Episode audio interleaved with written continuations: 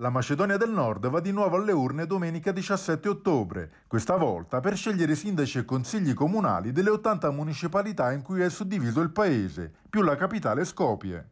Il voto rappresenta un test per i socialdemocratici del primo ministro Zoran Zaev, che gli ultimi sondaggi danno in un testa a testa con l'opposizione di centrodestra della VMRO. Il risultato potrebbe avere importanti conseguenze sulla stabilità del governo, che non riesce a rilanciare le prospettive europee del paese, bloccate dal veto della vicina Bulgaria a causa di irrisolte questioni storiche, linguistiche ed identitarie. Per vincere il partito di Zaev si presenta insieme ai partner di governo, l'Unione Democratica per l'Integrazione, che rappresenta parte della componente albanese della popolazione macedone. La sfida più attesa, naturalmente, è quella per la capitale Skopje, dove il sindaco socialdemocratico uscente Petre Silegov dovrà vedersela con la candidata indipendente Daniela Arsovska, appoggiata dalla VMRO.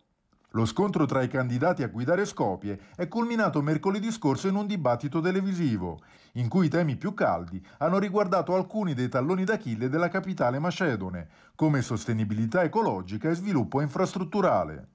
Rispetto al passato, sono in forte aumento i candidati indipendenti, che potrebbero sparigliare le carte ai principali partiti politici.